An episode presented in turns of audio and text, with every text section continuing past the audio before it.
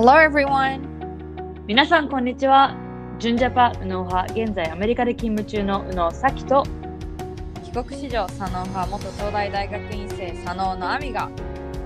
日本と海外に住んでみて感じたことをそれぞれの視点から語り倒します。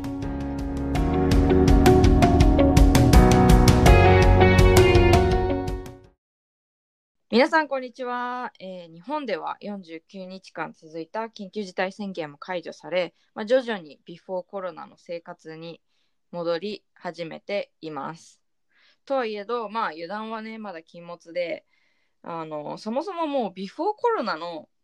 コロナの前、あ、コロナが蔓延する前の生活には戻れないのではないかという専門家もたくさんいますし、まあね、本当これから私たちはコロ、まあ、次のコロナ第2波とかだったりとか、まあ、コロナの他のコロナに続く、まあ、感染症などとうまく付き合っていかなければいけません。で、まあ、正直ね、本当に外食に行ってはっちゃけちゃったり、あ、あと友達と買い物に行ったりとか、本当にボビフォーコロナでは当たり前だったことを今すぐやりたい気持ちは山々ですが、まあね、本当段段階的に解除していかないとなっていうふうにはなんか毎日思っています。で、やっぱりコロナでずっと家にこもっていると、本当に鬱になるとか、あとはよく、ね、ニュースで聞くコロナ離婚とか、まあ、はいコロナでこう虐待に走っちゃうこ、まあ、子供とか、まあ、DV だよね、あのパートナーとかを虐待に走っちゃうみたいなちょっとストレス溜まりすぎてだとかちょっと悲しい話題をすごく耳にししていたんですけれども実は、ね、ちょっと面白いデータも出ているいるんです。っていうのは、日本はまあね、あの自殺大国って言われていて、まあ、悲しいことに本当自殺率が世界から見てもかなり高いんですけれども、まあ実はコロナが日本では蔓延しだした3月4月は例年の、えー、と月別自殺件数と比べてかなり低くなっていることが分かりました。例えば4月なんだけれども過去4年のデータを見たときに毎年本当に1800件から1950件4月にあのあったんだけれどもでも今年はあの1400件台で本当にかなり減っていることが分かっています。まあ、こういったデータを見ると日本のちょっとこう働きすぎだったりとか、まあ、職場でのなんていうの人間関係だったりとか、まあ、学校での人間関係みたいななんかそういったところの現状がちょっとわ結構浮き彫りになるかなっていうと同時にまあこう働きすぎからくるメンタルヘルスの問題が浮き彫りになってくるかなと思います。まあ、はいということでねちょっと前振りが長くなってはししまったんですけれども今回のテーマはメンタルヘルスについてです。で実はね、まあ、このポッドキャストを出す最後になるんだけど5月5月はあのメンタルヘルスマンスでもあるんだよね。うん、そうです。なので、まあ、本当に最後の最後だけれども、ちょっとこう、今日はね、メンタルヘルスにあのスポットライト当てて話していきたいと思います。はい。では、まずメンタルヘルスって聞いて何を思いますか？えっとね、まあ、日本でメンタルヘルスって聞くと、うん。ちょっとネガティブなうつ病とか精神病とかを思い浮かびます。うんうんうん。だけど、やっぱ私はアメリカに来てからメンタルヘルスって聞くと逆にうんなんかみんながこの直面してる問題だとか、うんうん本当に心の健康っていう感じで、うんうんなんか、例えばさ、日本だとストレス解消とかっていうような、そういううんこれくらい軽いワードでメンタルヘルスっていうのは、アメリカだとよく聞く言葉だと思います。うーん。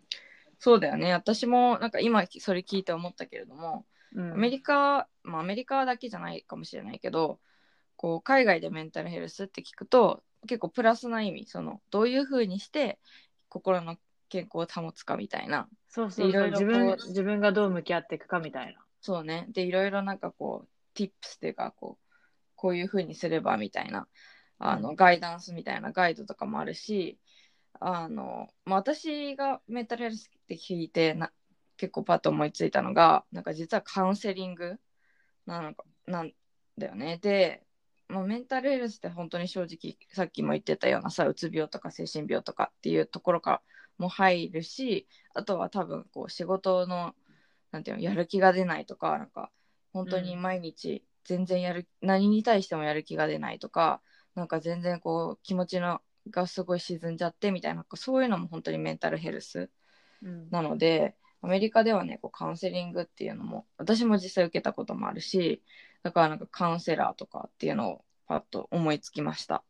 うーん、なるほど。うんでメンタルヘルスって結構日本でもね聞くようにはなってきたんだけれどもやっぱさ本当にさあのうつ病とか精神病って思ってる人が多いっていうのもあると思うんだけども多分メンタルヘルスっていう言葉を見た時に精神面だったり心の健康って言ったら一番わかりやすいのかな、だからメンタルヘルスイコール病気っていうわけではなくて、まあ、もちろんそのメンタルヘルスの中にこう精神病っていうのも入るけれども本当にメンタルヘルスってみんながに関係してくる言葉で結構さこう精神とか心のって聞くと自分は関係ないと思う人もいるかもしれないけれどもこれ本当にねみんなに関係してくる言葉なんだなっていうふうに思います。そうですね。うん、で実際にさ自分だったりとか、まあ、周り家族とか友達がメンタルヘルスで悩んだことは悩んだりしたことってありますか？まあ、私結構楽観的な性格なので、私自身って言うと、うんまあ、結構嫌なことはすぐ忘れちゃうタイプだし、うんうんうん、なんか多分、私自身はかなりアクティブな方で、体を動かすのが好きだから、うん。そういうのも関係して、メンタルヘルスですごい悩んだりしたことは、うん、ないかな。いや、うん。ない、ないかなって言ったら嘘だけど、なんかちっちゃいことはもちろんあったけど、その長いスパンで、あ、自分がこれ向き合っていかなきゃいけないなっていうのは、ちょっとね、今思い浮かべない。うーんなんかもちろん仕事のストレスとかはあるし、うんうんうんこのプレッシャーとか緊張とかはあるけど、そう、メンタルヘルスっていうようには捉えたことがないかな。それでなんかこう悩んだりみたいなのないんだね多分こうなんかこう仕事のストレスがとかで うん。大変だなみたいなのあるけど、結構寝てご飯食べて寝て 起きたらなんか。超楽観的だよね。うん。えでも、えっと、たまあ、対人関係は私ね、こう見えて結構外見的にはアメリカ人みたいな、な風に振る舞ってるんだけど、うん。結構日本人のこのちっちゃい対人関係とかには、うん。ストレスというか、あの、気、気にしちゃう方なの。うーん。で、まあ昔に比べて、その学生の時とか、日本にいた時に比べて、このうん。自分が付き合いたい人しかうん。付き合わないようになったけど、なんかやっぱ学校とかだとみんなと仲良くしなきゃいけないとか、そういう状況の時ってさ、うんうん。やっぱストレスが溜まったりしたのは覚えてるけど、まあそれは学生の間だし、うん。なんか、まあ、その1年経てばクラスが変わるとかもあったから、うんうん、そこまであのシリアスな問題にはならなかった。うーんうん。でも、逆にさ、うんうん。なんか私の友達の話とかで言うと、なんか最近、ダンスの友達がシェアしてくれた話というか、があったんだけど、うんで、彼女は黒人の女の子で、まあダンスやってるから、なんか、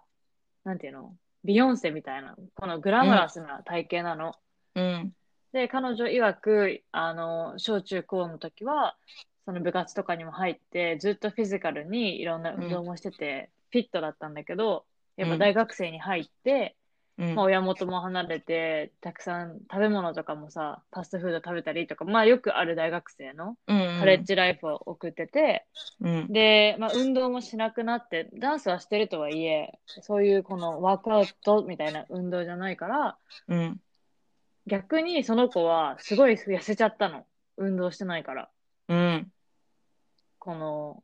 やっぱそれが黒人とアジア人の違いなのかもしれないけど、うん。筋肉がなくなってすごい細くなっちゃって、そういううん。そう。で、でも周りの人には、なんか、痩せて、痩せて良くなったねじゃないけど、あそういうふうに言われて、で、あ、うん。あこれが正しい体型なんだみたいなふうに、あはいはい。やっぱこう思っちゃってて、でもやっぱり自分のどこかの心の中では、ハッピーじゃない自分がいて、ーいや、これ、なんか、何？自分が好む、好んでる体型でもないけど、うん。どうすればいいのかわからないみたいなふうに思ってたんだけど、うん。で、まあ大学卒業しました。で、彼女は今大学院でフィジカルセラピストの専攻してるんだけど、うん。あの、まあダンスもしつつ、結構この運動にまたワークアウトに戻って、うん。そのプログレスを、この筋肉がまたついたりとかっていう成長を、うん。このコロナの間に始めて、うん。で、その成長を見れて、すごい自信がついたっていうことをこの間シェアしてて、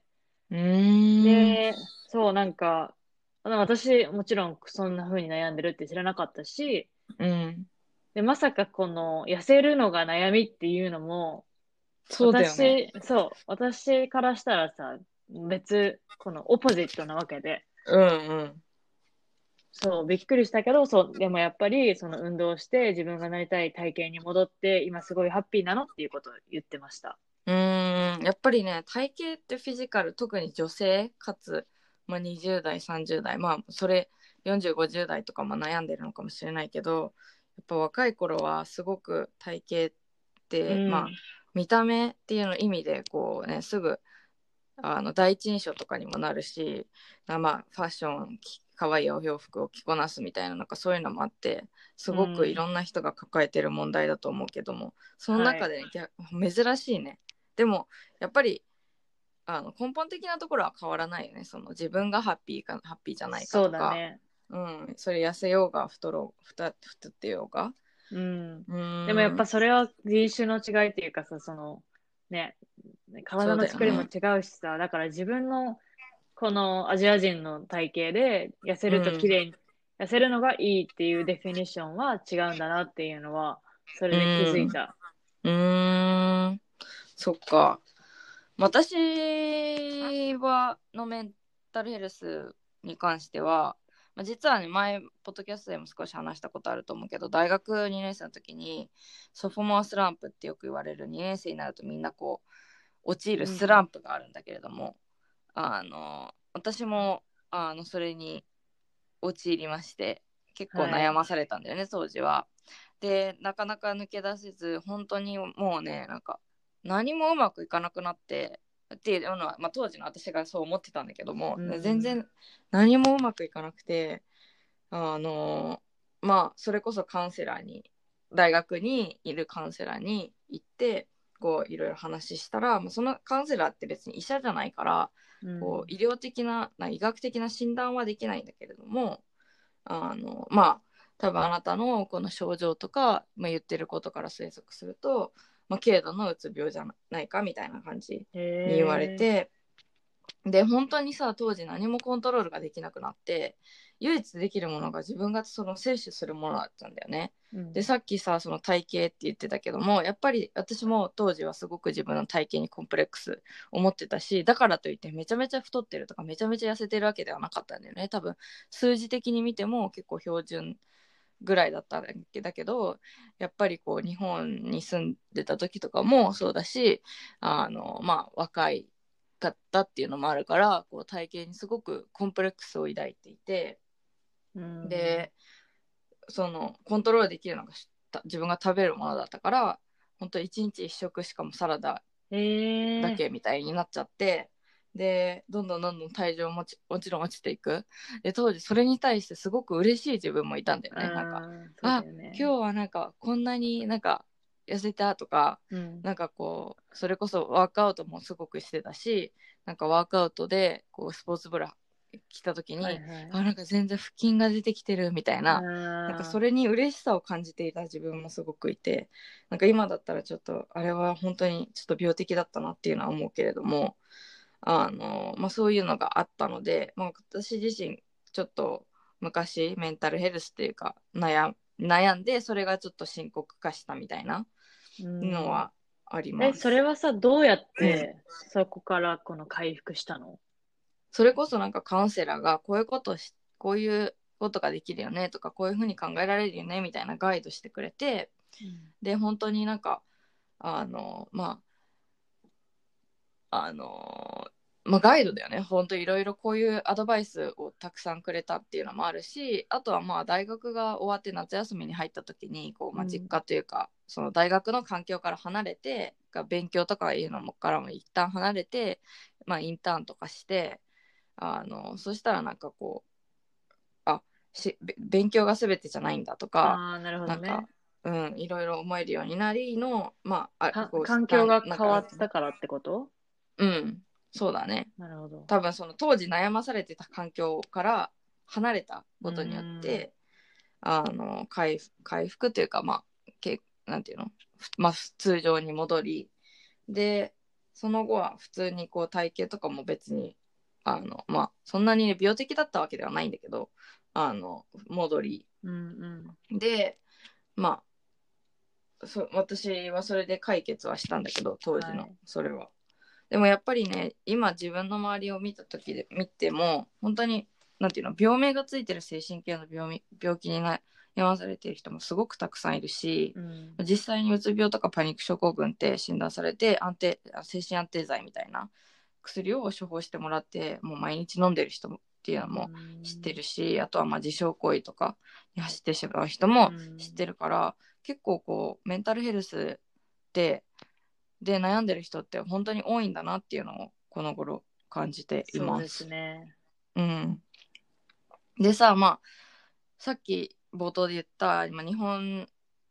のこの自殺件数が4月？今年の4月おうち時間期間に減ったっていうデータを見てなんか思うことはありましたか？まあやっぱりその日本の自殺の原因が対人関係だっていうのが結構クリアになるデータだと思って、本当におうち時間が増えたから、うん。えっと、この会社に行かなくていい、学校に行かなくていいとか、そのうん。ね、家で、えっと、過ごすとやっぱ家族だけとしか会わないから、うん。あの、なんだろう、悩、他の対人関係に悩まされる必要はないなと思うのと、なんかそれこそ今週末、あの、アメリカは3連休だったんですけれども、うん。結構ね、あの、お家のバックヤード、お庭でバーベキューみたいなのがいくつかあって、私がこの久々に友達と会ってきたんだけど、うん。このね、みんな口揃えて言ってたのは、やっぱりこの、会いたくない人と会わなくていいから本当に楽だって言ってた。うん。なんかここういう時にこそ自分が誰をすごい何ケアしてるかとか、うん。あのどどういう人とつながっていたいんだっていうのが本当に分かる2ヶ月だったみたいなことを言ってる人が多くって、うんうんうん。そうだからこの時にこのなんていうの見直した人間関係をこのままコロナが終わっても保っていきたいみたいな話をしてた。はいはいはいはいはい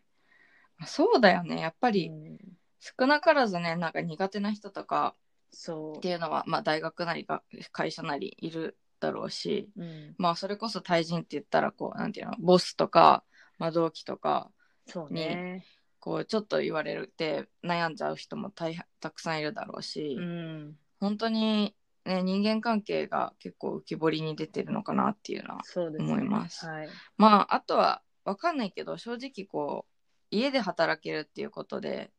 働きすぎになるそのなんていうの終わりの時間がないじゃんあうん会社の場合さ、こう家に帰ったらまあとりあえずこうく一つの区切りみたいな会社出たら夜出たら区切りみたいになるけどやっぱ家だと開始時間とかも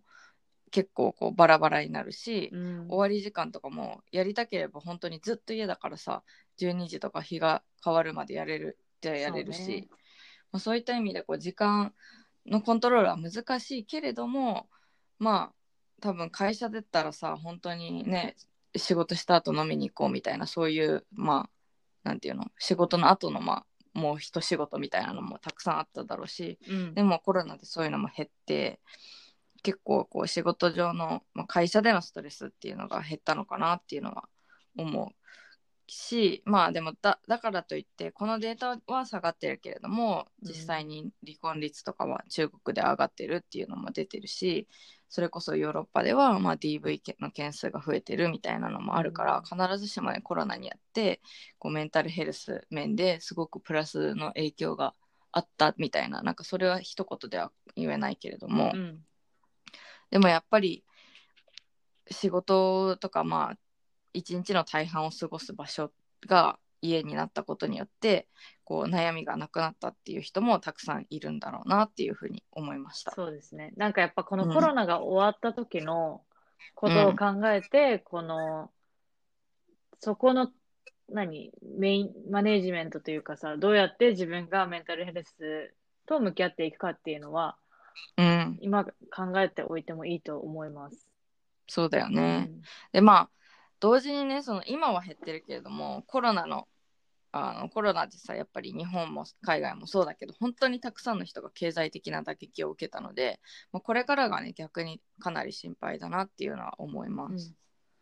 だから本当に今からこう自分に合ったマネジメント方法だったりとか、まあ、合う合わないとかではなくて結構こう世界でいいよって言われてるようなマネジメント方法を本当に生活に取り入れていくのは大大切だよね。はい、本当に。うん。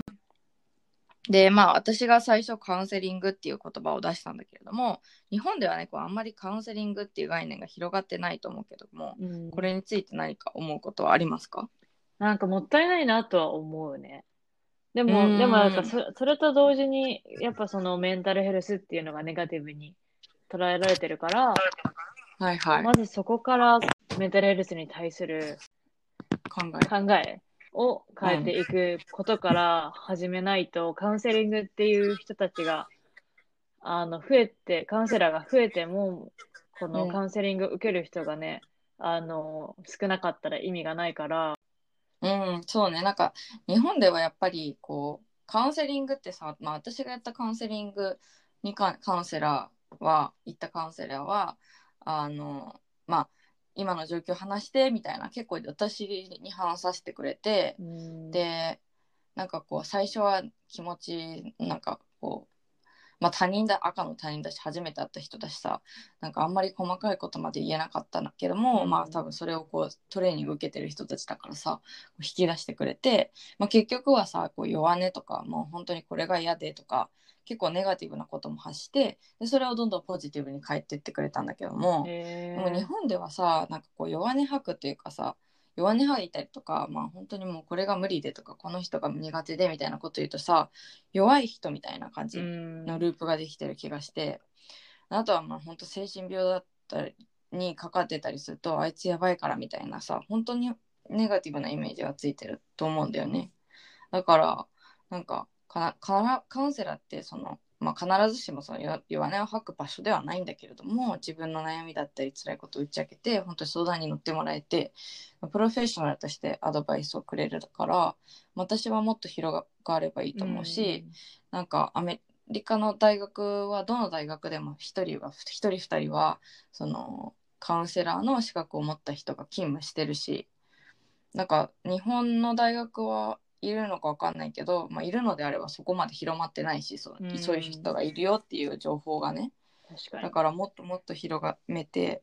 あの生きやすい場になってくれればいいなっていうふうに思います。なんか私の友達とかも、うん、あの長いこと付き合ってた彼とブレイクアップした時に、うん、やっぱりなんか一緒に住んでた同棲とかもしてたような人カップルだったから、やっぱその後カウンセリングに行ったって言ってた、そういえば。ああね、うん、あとはなんか、まあ、有名どころだとそれこそオバマさんとあの、うん、奥さんのミシェル・オバマが、あのすごく仲いい夫婦だけれども一時期こうまあその離婚っていうのも多分2人の間にあったらしくてあのメリッジカウンセリングその結婚してる人たちがどういうふうにして結婚生活をこううまくしていくかとか、まああのまあ、結婚2人の夫婦関係の間での問題とかをカウンセリングカウンセラーに行くことによってまあこうお互い話す時間時間を作るみたいな、っていうのもアメリカでは結構普通になりつつあるしでも日本でね結婚カウンセラーみたいなのあんまり聞いたことないそうだね。から、まあ、あるんだろうけど、まあ、そんなメジャーなものにはなってないしだからまあそういった意味でも結婚もそうだし、まあ、カップルもそうだし、うん、自分の将来っていうなんかなんていうのキャリアっていう意味でもそうだしメンタルヘルスっていう意味でもまあその悩みを打ち明けられるカウンセラーっていう概念がすごく本当に広がればいいなとは思うよね。でもやっぱり日本人はささっきもアミも言ってたけど弱音を吐くっていうのがうん。この、うん。しちゃいけないしすごいさプライベートなあの人種じゃん。あんまり自分のことを他人には言わないし、そうね。うん。だからなんかそこも一つのこの大きな壁だと思う。ん。うそう。そうだよね。あとはなんか結構飲みの場ですごい仲いい人に言う人たちの方が多いのかなと思う。うん。でも確かに本当にその、私はカウンセリングって、カウンセラーって受けたことないんだけど、うん。でもなんかその今のアミの話を聞いて、なんか次に何か本当に悩んでることとかあったら、うん、うん。今度は行ってみるのもありかなとは思います。うんなんか逆に本当に赤の他人だからああ、なるほど。他人だしあとはなんかこのあのその打ち明けたことを外に言ってはいけないみたいな、なんかそういうあのサインもさするし向こうも、うん。だからなんか逆にそういった意味で何でも言えるのかなって思う。まあもちろんそういうさ何でも自分の悩みを打ち明けられる人が近くにまあそのなんていうのパートナーなり友達なり親なりいればそれはそれでいいけれどもでもやっぱりさその近しい人には言えないレベルの悩みとかもあるじゃん、うん。逆にそういうのが本当にあのなんていうの赤の他人はいはい。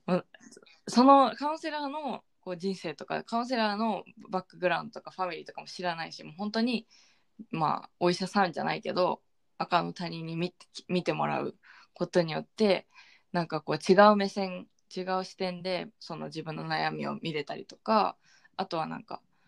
本当に打ち明けられなかったけどそのカウンセラーにだけはみたいうなのよね。もあると思う。じゃあまあ最後にね私たちがしている、まあ、日々しているメンタルケアみたいなのを少し紹介できればと思います。はいまずはさっき何かありますか？私はもうストレスとか溜まったりすると、もう体を動かすタイプなので、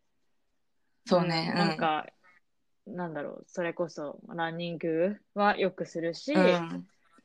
うんうんうん、まあ、ランニングからパッとできることだから、本当に、例えば本当に仕事で超ストレス溜まって、家に帰ってくる、来たとしても、なんか正直、もうそのままソファーに座ってビールとか飲みたいくらいなんだけど、うんまあ、それをちょっと押し殺して、パッと着替えて、ほんとちょっとだけでも走りに行くようにはしてる。でもそれがさもうほぼほぼほぼルーティン化してさそれでストレス発散になるレベルうん。で走り込んでるわけじゃん。なんかそれはすごいなまあそうだね。でもね、ランニングもトレーニングとかしたり、マラソンのその記録のために、このタイムを縮めるために走ってると、それもそれでストレスだから、なんかこのストレスをためないようなランニングは、そうするように心がけてる。はいそう、でもあはいと、あの、うちの会社でも結構メンタルヘルスをサポートし,、してくれるような人たちというか、まあ、うちうちの会社、 Slack というこのコミュニケーションツールを使ってるんだけど、その中の一つにメンタルヘルスっていうこのチャンネルがあって、で、主に、まあ、HR の人たちなんだけど、まあ、その人たち以外でも、いろんなこのメンタルヘルスの、何、アドバイスとか、チップス、ティップスをうん。シェアしてくれてて、本当にね、一日一つとかでシェアしてるんだけど、そのう、ん。最近あっていいなって思ったのは、やっぱりそのルーティン化する、そのデイリールーティンとかモーニングルーティンを確立することによって、やっぱその朝だったら、それをすることで朝の出だしが、このいいスタートを切れるみたいなことを言ってたり、記事をシェアしてたりしたんだけど、なんか、うん。このね、モーニングルーティンアイディアでカテゴリーが4つあって、で1つはうん。ボディ、体、で、マインド、うん。ライフスタイル、うん。ゴールっていうことで、で、朝に何をすればいいかで、まあ、ボディだったら、やっぱり、その、何？えーまあ、ちょっと散歩に行くとか、朝エクササイズするとかもそうだし、あの、紅茶を、ティーを飲むとか、そういうことが書いてあって、うん。マインドだと、その日記を書く、ジャーナルを書くとか、うんその、まあ、メディテーションとかもあったり、うん。あとはその、うんうん携帯を朝いじらないとか、で、それでマインドがうん。その良くなるみたいな。で、ライフスタイルとかだと、その、例えば楽器を弾くとか、うんあの、なんだろう、えー draw or paint something だから絵を描くとか。で、うんうんその最後のゴールは、その自分の目標設定を確認するとか、その一日を何するか、plan your day, plan out ways to achieve goals とか、そういうなんか、うんゴール関関連のこととか書いてあって、はいはいはい結構ね、あの、いろいろ毎日シェアしてくれる内容が、バラエティがあって、うん、うそう、ん。いいです。いいねそ結構アクティブなチャンネルなんだね。そねその毎日送ってくるっうてことは。うんええやっぱこのコロナの間で、そっか。みんなさ、このアップダウン、その毎日、一週間でさ、あ今日は結構いいかもっていう日もあったら、い意外と次の日にガクッと、ちょっと落ち込んじゃう時とかもあるって、結構みんな話してたの。そう,、だかうら、ん。こういうのはすごいね、その、は自分が大丈夫な時は全然気にかけないんだけど、ちょっと落ち込んだ時とかは、このチャンネルに行くと、あ、こういうことしてみようとかっていうのは、あの。思うので、はい。これもね、あの、ブログとかインスタでシェアしたいと思います。はい。お願いします。えっと、まあ私もね、そのさっき言ってたメディテーションっていうのはよくしています。おで、朝起きてすぐとかもそうだし、まあ結構朝起きてさ、必ずしもさ、じゃあ携帯触らないかって言ったらさ、そもそも、あの、うん。アラーム携帯でかけてるから、そのな止める流れでなんかインスタ見ちゃったりとかも全然するし、だから、まあ、必ずしも毎日朝起きてすぐではないんだけども夜ベッドに入ってこうただ深呼吸して今度呼吸だけに集中して頭空っぽにしたりとかはよくしてます。でなんかそうするとね結構すっきりするんだよね本当に。ほんずっとほんとなんていうの？10分間とかだけどずっと自分の呼吸に集中して本当にマインドをなんか自分だけにフォーカスして頭の中いつもいろいろ考えちゃうのを全部シャットアウトしてあのー10分過ごすだけで本当にで、アプリとか使ってる私はね、あの使う時もある。の、で今ね入れてるのがカ Calm っていうあはいはいはい。アプリ CALM、うんカルムっていうアプリとあと Headspace、うん。っていうアプリを携帯に入れていて、まあ、これとかって、まあ、フリーでも使えるしお金払うプランもあるんだけども、あの10分とか30分とかあのメディテーションをガイドしてくれる。でなんかその話してるなんか吐息を吸ってみたいななんかその声がねすごいスーディングというか、ん。なんかねおじさんの声とかもめっちゃわかいいいい感じのリラックスできる声だからすごくあの始める時にはいいと思う。でまあ多分上達最初はねやっぱりこうサイレンの音とかさ電車の音とかしたらそっちあーなんか今日も走ってるのかとかあー今日だ何人ぐらい乗ってるんだろうみたいなこうすごいそっちに集中いっちゃったりするんだけどもなんかそれをまたこう自分に戻してみたいな何度も何度も繰り返していくと本当に自分集中力が高まるし自分に集中してる時間がすごく増えるしあとはまあアプリとかガイドを使わなくてもできるようになるしうんでも最初はやっぱりこういうのアップ使うとすごく便利だなっていうのは思う。あとはまあメディテーションっていうのはこう結構ポジティブで日本でもなんか座禅みたいなのでふ、はいはいはい広まってるけど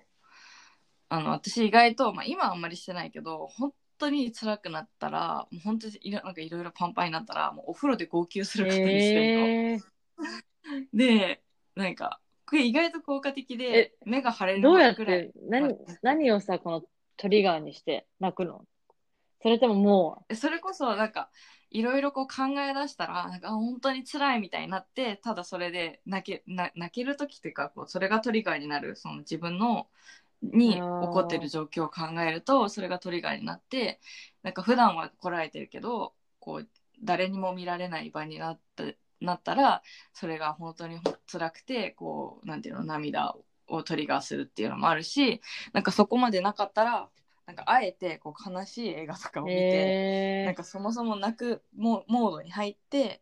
で泣き始めたらなんか自分のその辛いこととかをさらに考えて泣くみたいなでこれ言ったらマジで本当頭おかしいなこいつみたいな思われるかもしれないけどやっぱりねもし泣くことによってそのメンタルヘルスこうなんていうのバランスが取れるのであれば全然やるべきだと思うし、まあ、私にはこれがこうお風呂に入ってリラックスするっていうこともあるしなんかさらにそこでな泣いたりする泣いた泣くというか自分の気持ちをこう涙とし一緒に出すみたいな。ことによってやっぱりバランスが取れたりとかもしてたのでなんかこうそういうのをね自分に合った方法を探すべきだと思うなんか例えばすっごいさもうなんていうの？もう山とかに行って「はーみたいな感じで叫ぶのが 効果的な人もいるかもしれないしなんか、ね、いろいろ方法は本当に人によって違うと思うけどなんかね、でも私も、ん泣くんですよ、実は。そう言われてみると。あそうなんだ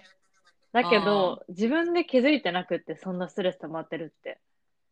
で、あの、帰りの電車とかですごい考えながら帰ってきて、で、電車のえ最寄り駅から家まで10分ぐらい歩くの。ね。うん、うん、で、大体さ、夜、あの、考えながら帰ってると、そこで泣いたりしてる。あなんか、でも、わーみたいな感じじゃなくて、この、タラタラみたいな。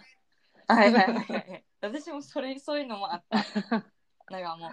おいおいおいおいみたいな感じで泣くのもあれば、なんか普通に、はぁ、つったが涙がスターンみたいなのもあるし。いやなんかね本当に涙ってこうまあ弱みかもしれないけどでも逆にそれうでん。結構気持ちも晴れるし、そうなの。うんで、家に帰る頃には超スッキリしてるから、そうそうそうそうんよし、ご飯食べようみたいな感じ、そうリセットされます。そうねいやすごいなんかやってみる本当に悩んでる人とかねやって一度やってみてくださいはい。はい、まあ、今日はね少しメンタルヘルスについてお話ししたんですけれどもメンタルヘルスってやっぱりとてもセンシティブで本当当事者以外は本当の辛さは分かんないと思うんだよね。で実際に私も、うん、本当に軽いうつだけどもって言われたし長年あの言われただけだから長年こう本当のなんていうの病名がついてるうつ病とかパニック症候群みたいな病気と戦ってる人の辛さは正直わからない。と同時に、まあ、当時の私にとっては本当に本当に毎日がとても大変でマイナスなことしか考えられないくなっていたのも事実です。でやっぱりこう体の健康も本当に大切で特にコロナでね健康がであることのありがたさとか重要さを再確認させられたと思うんだけれどもでもやっぱり忘れがちなのが心の健康で心の健康って本当にこう人それぞれだしケアのし仕方もそれ人それぞれだしあのバランスが崩れるのも人それぞれだと思うから少しでも自分や周りのメンタルヘルスについてちょちょっと考えてもらえるエピソードであればいいかなと思います。はい。えっと、先ほど言っていたいろんな記事とかルーティンの話とかも、あの、インスタとかブログでシェアするので、ぜひ、はい、見てみてください。はい、えー質問がある方は私たちにぜひ連絡お願いします。メールアドレスはコンタクト u n o s a n o gmail.com です。私たちの SNS のフォローもお願いします。もし共感する役に立ったと思う方は、Spotify や Apple のポッドキャストでのフォローや私たちへのレビューを書いてください。See you next week! バイ